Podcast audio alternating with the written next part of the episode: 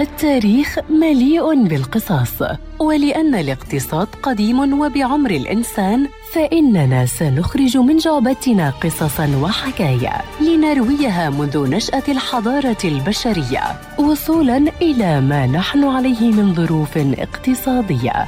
في بودكاست تاريخ الاقتصاد مع المدون الاقتصادي مجد النوري عبر إذاعة أجيال ومنصاتها المختلفة.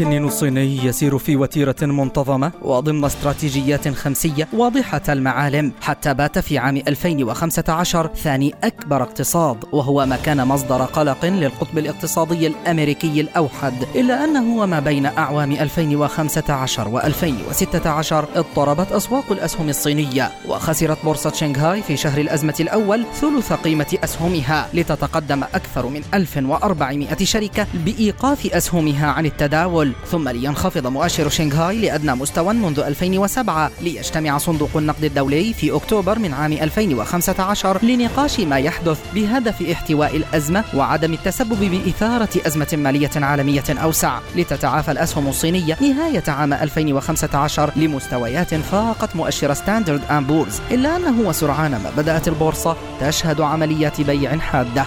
اضطرت السلطات لإيقاف التداول في الشهر الأول من عام 2016 وهو ما أدى إلى إثارة مخاوف عالمية ليتم احتواؤها سريعا في شهر فبراير من نفس العام. وقد تحدث الكثيرون عن أسباب هذه الأزمة. وكان أبرزها هو تحول الصين من العالم الصناعي إلى الاستثمار والخدمات بشكل مفاجئ غير منهجي أثار مخاوف في غير محلها خاصة مع ارتفاع توقعات عودة أزمة مالية على غرار عام 2008 وهي الأزمة التي أثرت على الاقتصاد الصيني بين 2008 و 2012